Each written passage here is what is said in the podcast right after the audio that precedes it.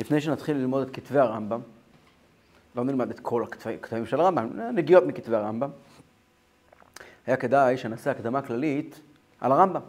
כן. מי הוא היה, מה הוא היה. מה, מה הסיפור. אז קודם כל, כמה שהזמן יתיר לנו, נתחיל ללמוד קצת את חייו של הרמב"ם.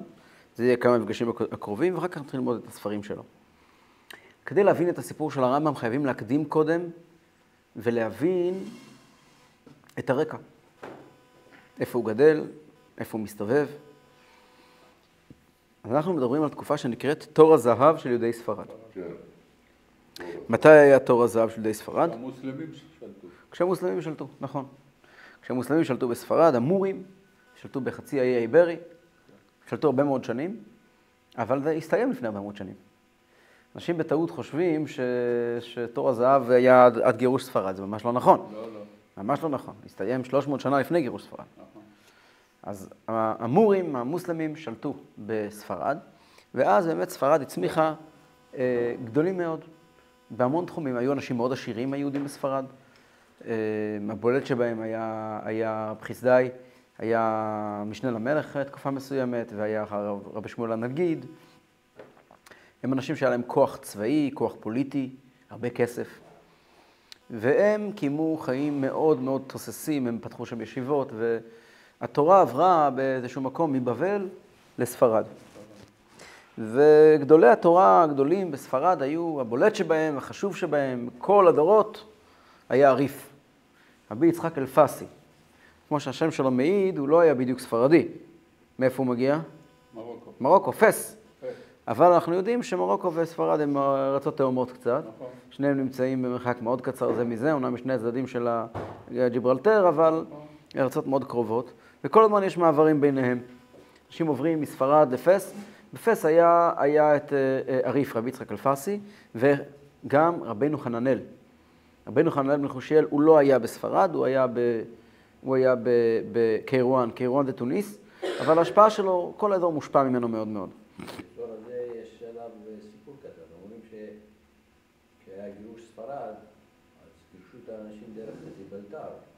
מי שידע לשחוט הגיע לנהיה אשכנזי, ומי שלא, אז הוא עבר למרוקו, נהיה ספרדי. מי שידע לשחוט לאן? זה ההבדל בין הספרדים לאשכנזים. מי שידע לשחוט לאן? נסע לאן? למי שידע לשחוט, נסע... לאנגליה. אנגליה, זה, זה, זה, זה פתגם מאוד יפה, יש רק בעיה אחת קטנה. זה רחוק. לא. עוד לפני גירוש ספרד היה גירוש אנגליה. ויהודים היה אסור להם לגור באנגליה באותה תקופה. היה אסור ליהודים לגור באנגליה באותה תקופה. אבל זו בדיחה טובה, זה בסדר. אגב, אגב, באנגליה באמת הייתה קהילה ספרדית חשובה. למשל, מונטיפיורי, ספרדי? הוא ספרדי. השר מונטיפיורי. אשתו לא. מה אשתו? אשתו היא רוטשילד. אה, היא רוטשילד. הוא היה עשיר גדול. משפחת רוטשילד? כן, כן. כן? בכל אופן, אז אה, הריף היה גדול היהודים ב- ב- בספרד, והוא היה, עשה את הפרויקט הגדול, פרויקט ענק של חייו. הוא כתב ספר שנקרא תלמוד קטן, או הלכות, שזה ספר מאוד מאוד מרכזי, שלקח בעצם את כל התורה, את כל התלמוד, הוציא החוצה את כל הפלפולים, והשאיר רק את ההלכה למעשה. זה היה הספר המרכזי שבו למדו יהודים בכל העולם. יהודים באשכנז אמנם לא למדו רק את זה, אבל למדו גם את זה, וזה לא זז מהשולחנות של אף אחד. זה נקרא, באותם ימים זה היה נקרא סתם הלכות. היום זה נקרא ריף. איך? ריף.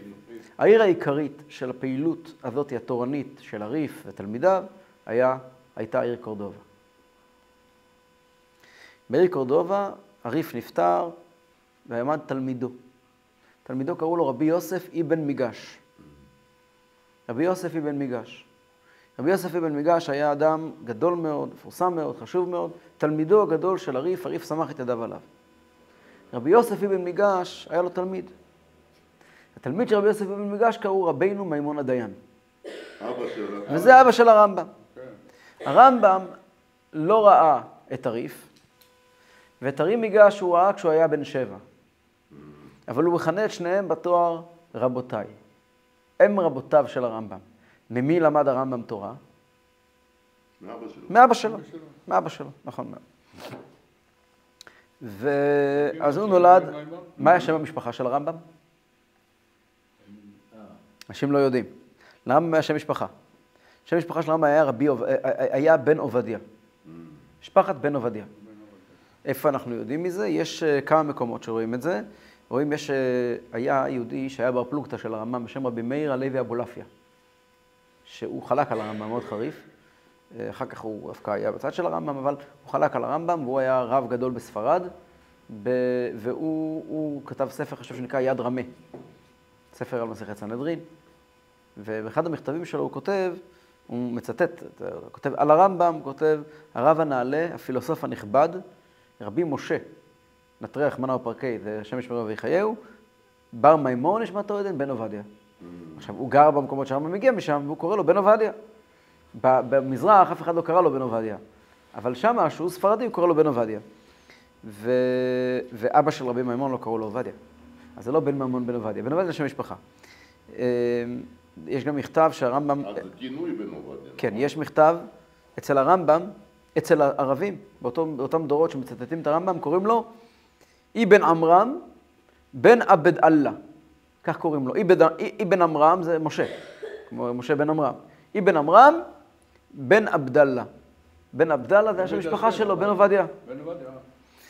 גם, אה, כן, יש בסוף פירוש המשנה, זה אחד מהספרים של הרמב"ם, אז הרמב"ם מצטט את המשפחה שלו, הוא כותב, הוא חותם ואומר, אני משה בן רבי, בן רבי מימון הדיין, בן רבי יוסף החכם, בן רבי יצחק הדיין, בן רבי יוסף הדיין, בן רבי עובדיהו הדיין, בן רבי שלמה הרב, בן רבי עובדיהו הדיין, זכר קדושים לברכה. זאת אומרת, הרמב"ם מתייחס אחרי, באמת, אבי משפחתו, שש דורות לפניו, היה אדם שכנראה באותם ימים היה מאוד מוכר, ששמו היה עובדיה, רבי עובדיה, ועל שמו המשפחה נקראה אה, משפחת, אה, משפחת אה, בן עובדיה.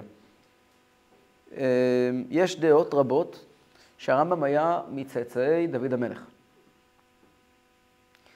אנחנו יודעים שבספרד היו כמה משפחות שהיו מיוחסות לדוד המלך. מאיפה אני יודע שהרמב"ם גם היה מיוחס לדוד המלך? אז יש כמה מקומות. יש קודם כל, אה, יש ספר שנקרא תשבץ. תשבץ, זה ספר שכתב, אה, היה יהודי בשם רשב"ץ, רבי שלמה בן צמח, ש... רבי שמעון בן צמח, שהיה רב בתוניס. הבן שלו, קראו לו רבי שלמה בן התשבץ, בן הרשב"ץ, הוא כתב ספר תשבץ, רבי שמעון דרן. והוא כתב על הרמב"ם את כל השבחים, ובין היתר הוא כתב, זרע דוד מלך ישראל. והוא היה חי דור אחרי הרמב"ם. אז הייתה להם איזושהי מסורת באזורים ההם, שזה מזרע דוד המלך.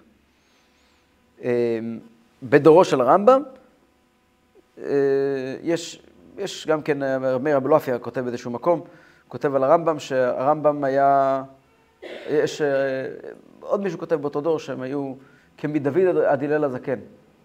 כאילו מדוד עד רבינו הקדוש, הייחוס של הרמב"ם זה כמו מדוד עד רבינו הקדוש. אפשר להבין את זה שכמו מדוד המלך עד רבינו הקדוש זה כל הדורות אה, גדולים, אז ככה הרמב"ם מהסבות שלו, ו... אבל אפשר גם להבין את זה, זה רק השוואה ולא שהוא צאצא שלהם. אבל יש מכתב של רבי אברהם בן הרמב"ם, רבי אברהם בן הרמב"ם, שהוא כותב, בחסדי דוד אבינו. דוד המלך, הוא קורא לו דוד אבינו. זאת אומרת, היה להם מסורת כנראה שמצאצאי דוד המלך, משפחת המלוכה. אה, אוקיי. הרמב"ם גדל, נולד בספרד, באיזה שנה? יש לנו מסורת שהוא נולד בערב פסח. באיזה שנה, אז יש, אה, זה מורכב. מצד אחד, המסורת הישנה היא שנולד בשנת ד' אלפים, תתצ"ה לבריאת העולם, 1135. יש מסורת אחרת, שנולד אותו ב-1138, תתצ"ח. וזה, יש כל מיני דיונים בזה, לא ניכנס כעת לכל הדיונים, יש הרבה מאוד דנים בזה, באיזה שנה הוא נפטר, באיזה שנה הוא נולד. כן, כמעט אלף שנה, נכון, כמעט אלף שנה. עוד מעט אנחנו נציין אלף שנה לולדת הרמב"ם, נכון. אה, הרמב"ם נולד, אמרנו מקודם, בספרד, שם הוא גדל, שם הוא התחנך לאורם של בני אה, תור, תור הזהב, הדיינים, הרבנים. אגב, הספרדים מאוד מאוד מעריכים, הגויים כן, מעריכים אותו. יש פסל של הרמב"ם בקורדובה. מה? יש פסל של הרמב"ם בקורדובה. כן, כן, בקורדובה, ויש את הבית כנסת שהוא התפלל בו. הוא אמנם לא בית כנסת היום, אבל הוא כמו אתר ארכיאולוגיה. אתה בא ויכול לראות מה היה... אם אתה עובר ליד הפסל, אתה רואה שרגל אחד אצלו בפסל הוא ממש מבריק, ורגל אחד הוא שנוגעים דואג. אה. אבל אז אמרו, כתוב שם שאם אתה נוגע ברגל ואתה. מתפלל, אז אה, מתגשם. אז אתה רואה את כל התיירים שבאים לשם, היית שם? הייתי שם. בכל אופן, אה, הרמב"ם היה ילד, נער, ותור הזהב הסתיים. איך הסתיים תור הזהב? לא בכיבוש הנוצרי, אלא בכיבוש של האלמואדין. אלמואדין זה ממש אה, אה, קבוצה, חמאסניקים, חמאסניקים. אל-קאעידה. קאידה. דאעש, דאעש, זה ההגדרה הכי טובה, כן, דאעש. נכון, דאעש. בדיוק דאעש. אה, חבורה שרצתה להקים אה, חליפות מוסלמית קיצונית, אסלאמיסטית, בכל העולם, והם כבשו הרבה מאוד ארצות אסלאמיות מידי האסלאמיסטים, והפכו אותם לאסלאם קיצוני. נכון. והם הגיעו לספרד, וכבשו את ספרד, ואיימו על היהודים מאוד מאוד מאוד, ופשוט הרמב"ם תפס את הרגליים וברח עם המשפחה שלו, עם אבא שלו וזה. לאן הם בורחים? למרוקו. מרוקו, למרוקו. במרוקו הם גרים כמה וכמה שנים. הם גרים במרוקו תקופה של משהו כמו עשר שנים, יותר אפילו. ובאותה תקופה הרמב"ם כבר מתחיל להיות מנהיג. בן כמה הוא? אבא שלו עוד אה, חי, אבא שלו מהמנהיגים של הדור. האלמוהדין הגיעו גם למרוקו. הם היו בפס. והם הכריחו את היהודים אה, להתאסלם. להתאסלם. ואבא של הרמב"ם כתב מכתב, יש לי אותו בבית, נקרא איגרת הנחמה. שבו הוא מנחם את היהודים המסכנים והאומללים. הרמב"ם עצמו כתב להם גם מכתב. זה הספר הראשון של הרמב"ם שיש בידינו, יש לפני כן מילות ההיגיון, ספר של 16, כללים בגיל 16. בפילוסופיה, אבל יש ספר שהוא כתב, אה, אה, אה, מילות ההיגיון, זה ספר שהוא כתב יותר צעיר מ-16 לדעתי, אחר כך הוא כתב את, איגרת השמד. איגרת השמד זה מכתב מאוד מאוד חריף, שמאוד חשוב, מסמך מאוד חשוב, שבו הוא אומר לאותם יהודים שהשתמדו, השתמדו, שהתאסלמו, מה זה התאסלמו? היו צריכים ללכת ולהכריז על עצמם שהם מקבלים את, שמוחמד הוא נביא. אף אחד לא הלך לבדוק האם מניחים תפילין, האם הם הולכים לבית הכנסת, מה קוראים בתורה, לא עניין אף אחד. רק תבואו, תגידו שמוחמד הוא נביא ותקבלו אישור. אז היו הרבה מאוד יהודים שעשו את זה. הגיע רב אחד והתחיל לצעוק עליהם, אמר להם, אתם מחללים את התורה, אתם עובדי עבודה זרה, וכל מיני מילים כאלה, אין לכם חלק לעולם הבא. והרמב"ם נורא נורא התרגז שככה מישהו מדבר עם יהודים. יהודים סובלים, יהודים זה. הרמב"ם כותב להם, אתם יהודים כשרים, עשיתם את זה באונס, זה לא ראוי לעשות ככה, אבל עשיתם את זה באונס, והכל בסדר, וראוי היה שתברחו מכאן, אבל אם אתם לא יכולים לברוח, אז אתם יהודים כשרים ואין לאף אחד זכות אה, להטיל לכם ספק. זה האיגרת השמד שהוא כתב בספרד, במרוקו. עוד דבר, כשהוא היה במרוקו, הוא, אנחנו מוצאים שהוא היה מעורב בדיני טרפות ובדיני גיטין, כל מיני פסקי הלכה. איפה הוא? אה, הוא מאבא שלו למד. כן, אבל הוא כבר, הוא כבר מעורב, הוא כבר מעורב בפסקי הלכה, הוא כבר לא רק תלמיד. ואז מגיע, אה, סליחה, הוא היה במרוקו, הוא היה חמש שנים. בשנת ד' תתקכ"ה, 1165, הוא עוזב את מרוקו. לאן הוא נוסע? מצרים. לארץ ישראל. אה, לארץ ישראל. כבר במרוקו הוא מתחיל לכתוב את הפרויקט שלו הגדול של פירוש המשנה, שאנחנו נדבר עליו בעזרת השם, אה, לא היום. הוא מתחיל את הפרויקט הזה וממשיך אותו, מסיים אותו רק במצרים. אבל הוא מגיע לארץ ישראל, יש ספר שנקרא פירוש הרמב"ם במסכת ראש השנה, ושם כתוב ככה. מספר מה היה בספינה. הרמב"ם בעצמו. וזה המילים שהרמב"ם בעצמו כותב. בליל אחד בשבת, בארבעה ימים לחודש אייר, נכנסתי לים. וביום שבת, עשירי לחודש אייר, שנת ד' תתקכ"ה ליצירה, 1165, עמד עלינו נחשול שבים לטובענו. והיה זעף גדול בים. ונדרתי עליי ששני הימים האלו, זאת אומרת, ד' אייר, ד' אייר וי' אייר, עצום בהם, ואתענה בהם תענית ציבור שלם. אני ואנשי ביתי וכל הנלווים עליי, ואצווה על בניי לעשות כן עד סוף כל הדורות. וייתנו צדקה כפי כוחם. ומין נדרי, שאהיה אני יושב לבדי בעשירי באייר, לא יראה אדם, אלא מתפלל וקורא כל היום ביני לבין עצמי. שכשם שלא מצאתי בים באותו היום אלא הקדוש ברוך הוא, כך לא יראה אדם ולא יושב עמו אלא אם כן נאנסתי. כמו שבאותו יום הייתי רק אני והקדוש ברוך הוא, ביום הזה כל שנה אני אהיה לבד כל היום. בליל אחד בשבת, שלושת ימים לערך סיוון, יצאתי מן הים בשלום, ובאתי לעכו, וניצלתי מן השמד, והגעתי, והגענו לארץ ישראל.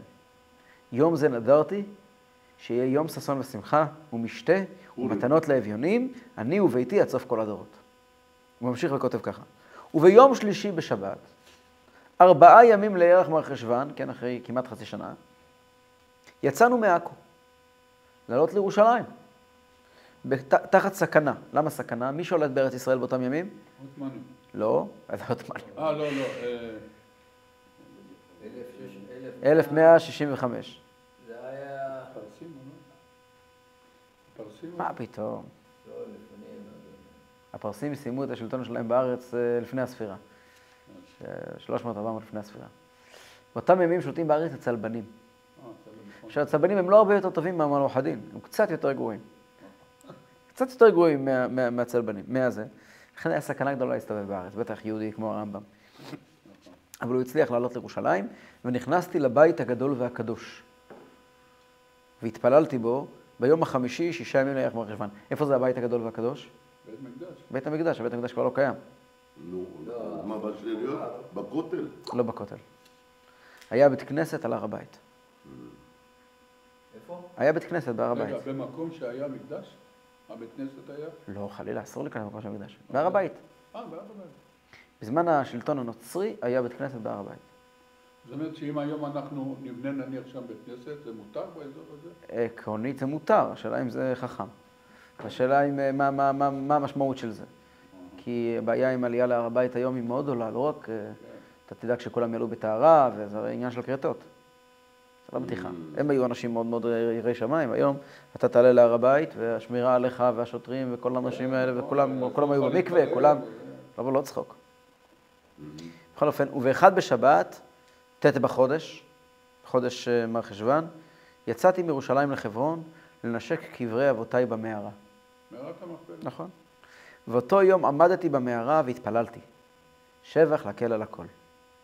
ושני הימים האלה, שהם שישי ותשיעי במרחשוון, שישי במרחשוון שהוא היה בהר הבית, תשיעי במרחשוון שהוא היה במערת המכפלה, נדרתי שיהיו לי יום טוב ותפילה ושמחה בהשם ואכילה ושתייה.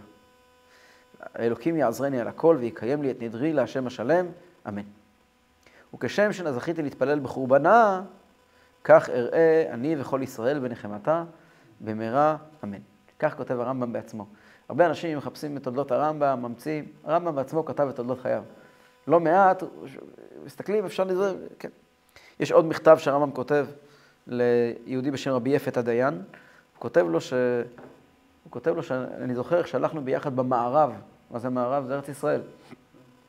לחזות בנועם השם ולבקר מקום קודשו, איך שאני והוא, הוא דיבר על אח שלו, היה לרמב"ם היה אח, קראו לו רבי דוד. הוא מת בתאונה, בסיפור שלם, דיבר עליו בעזרת השם. אז הוא אומר, אני, הוא כותב על אח שלו שנפטר, הוא כותב לרבי יפת. אח שלו טבע. טבע בים. הוא כותב לרבי יפת, הוא כותב לו, אני זוכר שאני והוא, רבי דוד, ואבא מרי, זצ"ל, כלומר אבינו, אה, אה, רבי מימון, ואתה, רבי יפת, ארבעתנו הלכנו בבית השם ברגש. זאת אומרת, הוא, הוא, הוא כותב לו מכתב, אני זוכר, הלכנו כולנו ביחד, כן? אז זו תקופה שהצלבנים, שהצלבנים בעצם אה, החריטו את היישוב היהודי בארץ ישראל. ובכל הארץ נשארו רק 1,500 יהודים בכל הארץ כולה. מפוזרים, לא, תקופה עם הכי, הכי מדולדלת של יהודים בהיסטוריה. לא הייתה תקופה שאין יהודי בארץ לא, ישראל. אין לא היה. דבר כזה. הרמב"ם לא כותב, הרמב"ם כותב את זה בעצמו, שיש הבטחה מהקדוש ברוך הוא שלא יהיה דבר כזה. לא. הרמב"ם כותב את זה בהלכות אה, קידוש החודש, נכון, כן? נכון, כן. אבל, אבל התקופה הכי מדולדלת בהיסטוריה של יהודים בארץ, זה הצלבנים. זו תקופה הזאת. אגב, זה 80 שנה בסך הכל. לכן, אה, עד, עד אותו יום, הם עד מנסים- הצלבנים היה יישוב אה. יהודי גדול בארץ, ומאחרי הצלבנים עד היום, היישוב הולך וגדל. מנסים להשוות אותנו לצלבנים. אין שום השוואה. לא, הם מבחינת הרווח שלה, הם רוצים שרק נהיה כמו הצלבנים. באנו, כבשנו, עשינו והלכנו. הנקודה היא שאנחנו באמת היינו פה לפניהם. כאילו, אנחנו היינו פה כל ההיסטוריה, לא בדיחה. כן, עם ישראל לא עזב את ארץ ישראל אף פעם. זה פשוט לא נכון. ה- יש, אה, יש את התיאור של אה, הנוסע, אה, רבי בנימין מתודלה, שביקר בארץ באותם ימים. אז הוא מתאר כמה, כמה אנשים גרים בארץ וכל זה. הרמב"ם גם מתאר מקום אחר, הרמב"ם, זו תקופה, אגב, הרמב"ם, כשהגיע למצרים, הוא התקרב אחר כך, תקופה הרבה יותר מאוחרת, לסלאח א-דין. לסלאח א-דין הוא מי שכבש את הארץ. בחזרה. והרמב"ם היה מי שהיה יועץ שלו. זאת אומרת, הכיבוש של הארץ היה קשור לרמב"ם בצורה כזאת או אחרת. עכשיו, סלאח א-דין מת והרמב"ם עדיין היה חי. זאת אומרת שכל מה שסלאח א-דין עשה, מאוד יכול להיות שזה קשור לרמב"ם באופן אקטיבי, ולא רק... אה, הרמב"ם היה יועץ שלו, היה הכל אצלו. אז הוא אמר לו איך לפלוש. יכול להיות, אני לא יודע. אני יכול להמציא, אני לא יודע, אני יכול רק לנחש. יש אנשים שאוהבים להמציא, אפשר לנחש, לא צריך להמציא. אבל הוא לא כותב על זה כלום. הרמב"ם עליי. הרמב"ם לא כותב על זה שום דבר, אני גם לא בטוח שזה היה, חכ- אין בידינו. אני גם לא בטוח שזה היה חכם לכתוב על זה. אוקיי, אחרי שהרמב"ם נמצא שנה בארץ, ד' תתקכ"ו, 1166, הוא עוזב את הארץ ויורד למצרים. למה הוא עוזב את הארץ? בלתי אפשרי להישאר בארץ. עם הצלבנים זה בלתי אפשרי. הוא מגיע לארץ, ותקופה, למצרים, ותקופה קצרה אחרי שהוא מגיע למצרים, רבי מימון נפטר. אה, הרמב"ם עצמו, יש הרבה דנים איך הרמב"ם גר במצרים, אסור לו שהוא לגור במצרים, הרמב"ם כותב בעצמו שזה שלושה, שזה בעיה, יש מסורת כזאת בעל פה, שהרמב"ם היה חותם על מכתבים, העובר שלושה לווין בכל יום. אה, לא ראינו מכתבים כאלה, אבל יש כזו מסורת, היה אצל חכמי טורקיה הייתה כזו מסורת. הרמב"ם מתיישב בהתחלה בעיר העיקרית של היהודים במצרים, שהיא אלכסנדר. אלכסנדריה. אלכסנדריה, ששם היה עיקר היהודים, כל ההיסטוריה. יודעים, אלכסנדריה זה, זה עיר יהודית. אבל תקופה מאוד קצרה אחר כך, הרמב"ם עובר דירה מאלכסנדריה לעיר שנקראת פוסטת. פוסטת אז הייתה פרבר של קהיר, ובימינו זה קהיר, חלק מקהיר. קהיר גדלה ובלעה את, את, את, את פוסטת בתוכה. מה הסיבה שהרמב"ם עבר מאלכסנדריה לפוסטת? אז שוב פעם, אפשר להמציא, אבל יש מקורות. יש אה, יהודי בשם רבי יעקב פראג'י, שהוא היה רב, ב... רב חשוב, ב... ב... הוא נפטר ב-1730.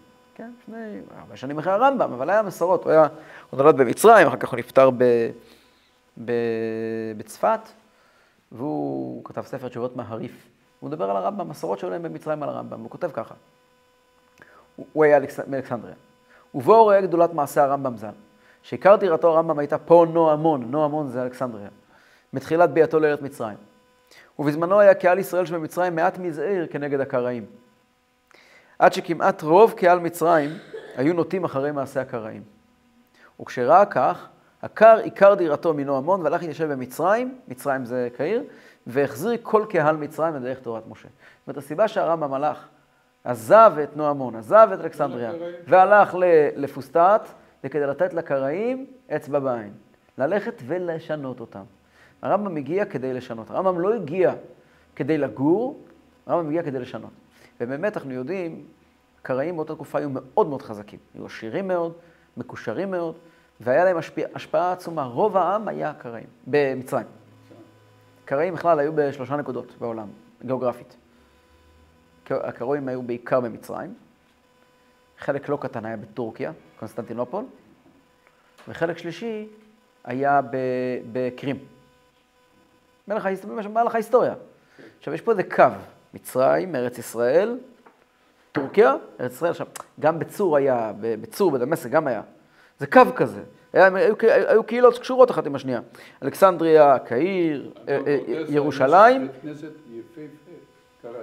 זה בגלל, בגלל קרים, זה ליד קרים. ירושלים, אה, סוריה, כן. אה, קונסטנטינופול ואודסה, לא אודסה, כל האזורים האלה של אודסה היא בת 200 חצי האי. קרים.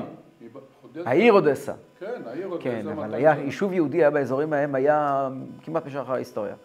כן, באזורים ההם של, של צפון היה- הים השחור. כן. והאזור ההוא של חצי האי קרים, היה בו הרבה מאוד קראים. אבל עיקר הקראים, החשיבות שלהם וזה, הם היו במצרים. והרמב"ם הגיע ובעצם בא להילחם בהם, ו- ויש המון המון דברים שהרמב"ם עשה אה, בהקשר, בהקשר לזה, כפי שאולי אה, נדבר על זה בהמשך. באותה תקופה לא רק היה את הקראים, שהיה צרה אחת, הייתה עוד צרה. היה במצרים, היה שתי קהילות. קהילות של יהודים רבניים. היה קהילה שנקראת, נקראה אל-עראקיאן, וקבוצה שנקראה אל-שמאים. שמים ועיראקים. מה זה שמים ועיראקים? עיראקים זה יהודים שנוהגים כמו מנהג בבל. על פי הגמרא, על פי תלמוד בבלי. שבזה הם דומים ליהודי רוב העולם. היה גם שמים. על שמים זה יהודים שנוהגים כמנהג ארץ ישראל. ארץ ישראל שזה עתה חרבה, כן, על ידי הצלבנים. זה מנהגים שונים לחלוטין. המרחק בין, בין, בין עיראקים, בין בבלים, לבין ארץ ישראלים, הוא הרבה הרבה הרבה יותר גדול מהמרחק בין אשכנזים וספרדים בדורנו. רק כדי להבין את גודל, את גודל ההבדל, אנחנו מסיימים את התורה כל שנה. כן. הם היו מסיימים את התורה אחת לשלוש וחצי שנים. היה להם תפילות אחרות לגמרי, מנהגים אחרים לגמרי. והרמב"ם היה שייך לאיזה קהילה? קהילה בבלית. הרמב"ם הוא פוסק כמו התלמוד הבבלי. טוב, הפסיקה שלנו היא בבלית. נכון. עכשיו, מי שבעצם שינה את הפסיקה בכל העולם היה הרמב"ם. כי ברגע שהרמב"ם הפך להיות האיש הדומיננטי במצרים, מצרים הייתה המעוז האחרון של ארץ ישראל, אחרי שארץ ישראל חרבה על ידי הצלבנים, ובגלל הרמב"ם אז גמרנו, אז אין יותר מנהג ארץ ישראל. הרמב"ם בעצם הביא לכל העולם את פסיקת התלמוד הבבלי.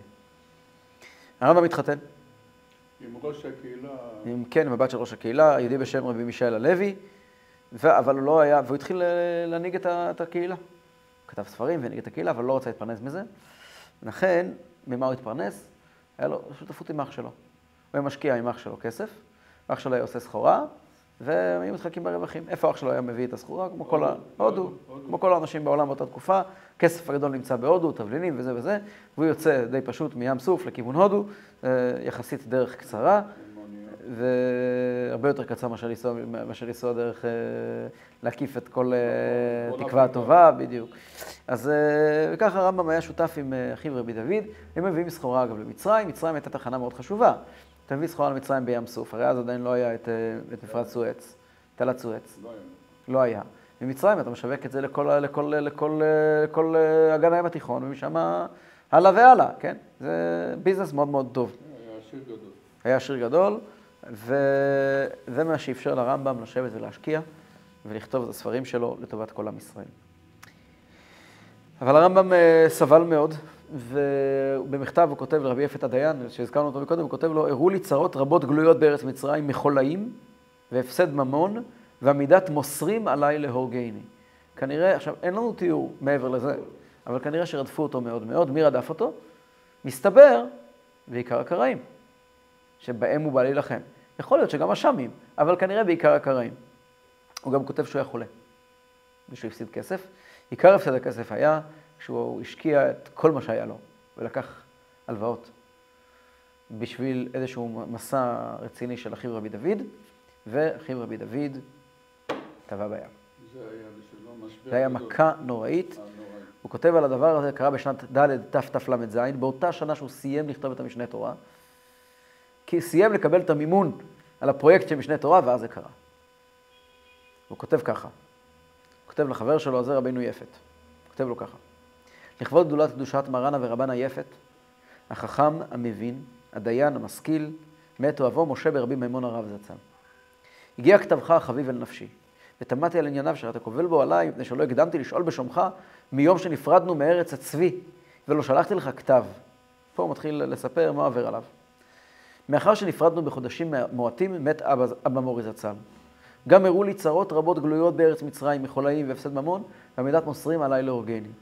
והרעה הגדולה שבאה עליי באחרונה, שהיא רעה מכל רעה שעברה עליי מיום היותי ועד היום הזה, ולא עברו עליו עד עכשיו חיים קלים. אנחנו מדברים פה על בן אדם שבורח ובורח. והיא פטירת אחי הצדיק זצ"ל, שטבע בים הודו, ובידו ממון רב לי ולו ולאחרים. והניח בת קטנה ואלמנה אצלי. ונשארתי אחריו כמו שנה מיום שהגיעה השמועה הרעה, נופל על המיטה, בשכין רע ובדלקת ובתימהון לבב. עד היום, כמו שמונה שנים, אני מתאבל ולא התנחמתי. ובמה אתנחם? והוא היה הבן, על ברכי גדל, והוא היה האח, והוא התלמיד, והוא שהיה נושא ונותן בשוק ומרוויח, ואני יושב לבטח. ולא הייתה לי שמחה אלא בראותו. ערבה כל שמחה, והלך לחיי עולם, והניחני נבהל בארץ נוכריה.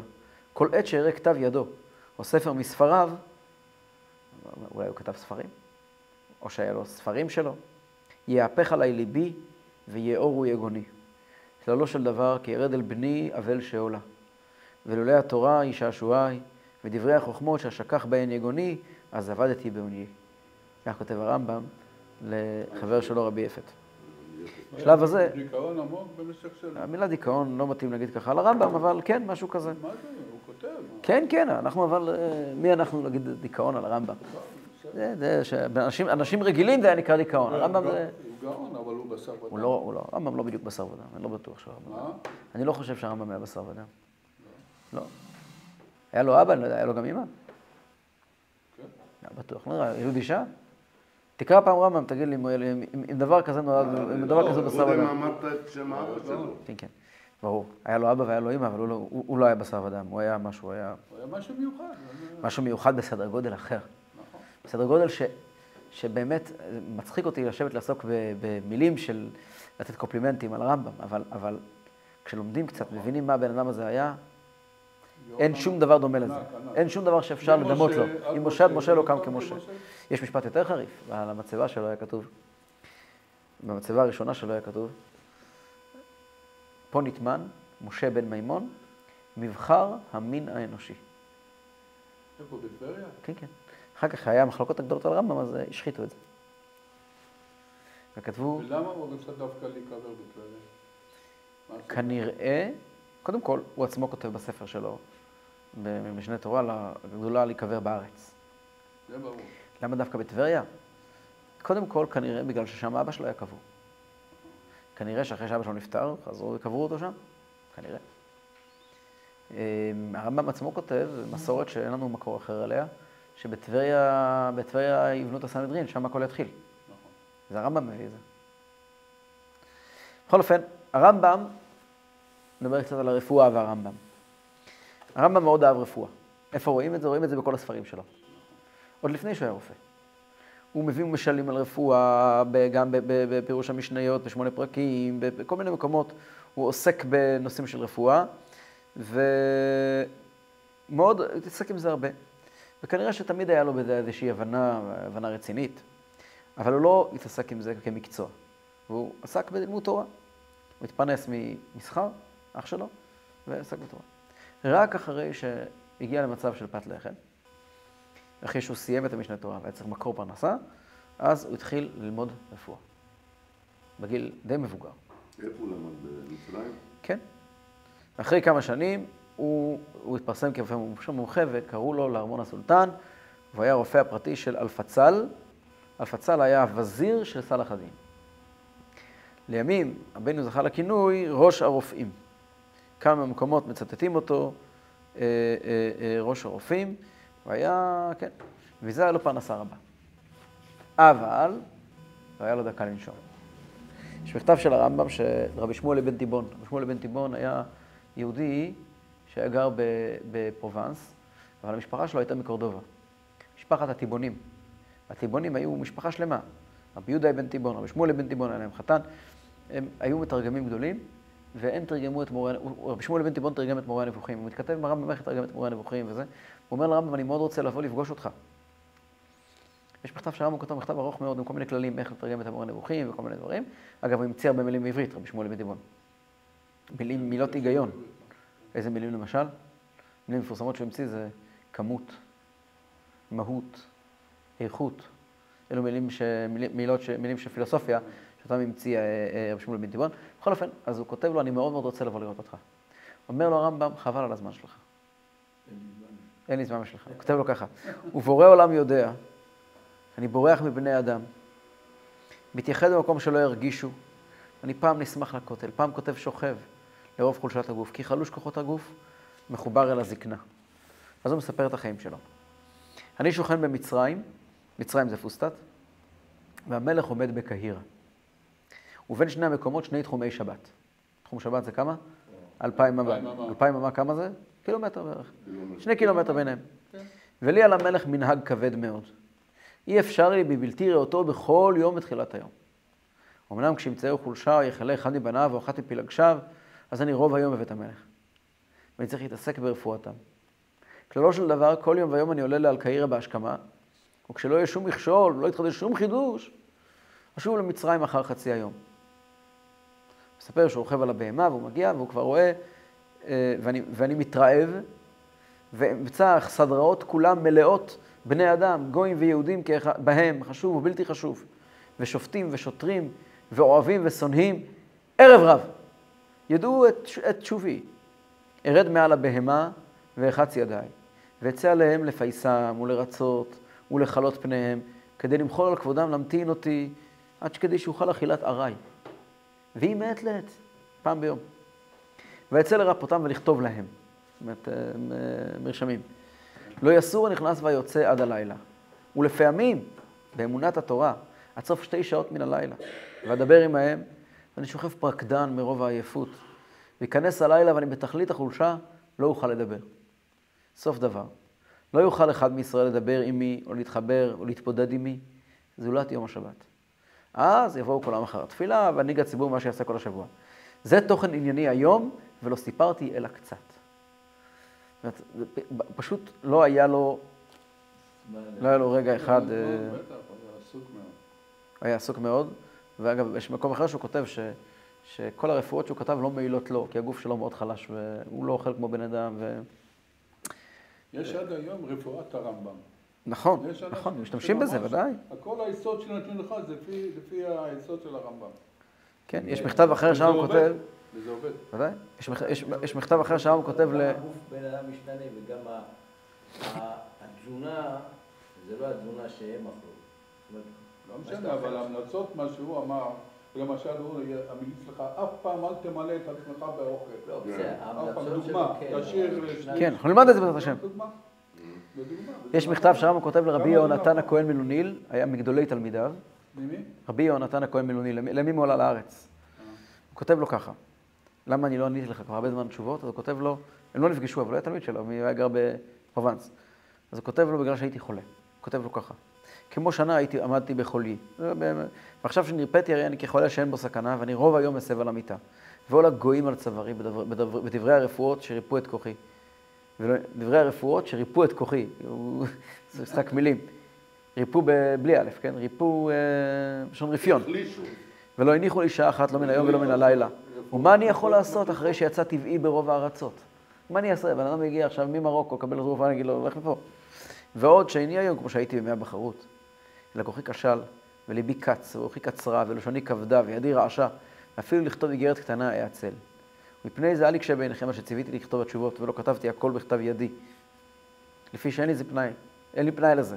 מפני כישלון כוחי וקוצר רוחי, מפני אלו המצערים לי תמיד. כ' טבת, תתקס"ה, הרמב"ם נפטר כשהוא בן 65. 70 אני חושב. אה, הוא בן 70, כן. 70. 70, 70, 70, 70. אמ, הרמב"ם נקבר פי המסורת בארץ, בבית העלמין העתיק של טבריה. זהו, זה היה זה בקיצור נמרץ מקום עלייה לרגל גדול מאוד. נכון. מאוד. על החיים של, משה, של הרמב"ם ב, ב, ב, ב, באופן קצר. בשבוע הבא נספר קצת על מכתבים שהוא כתב במצרים, ואחרי זה נתחיל ללמוד את כתביו בעזרת השם. תודה רבה.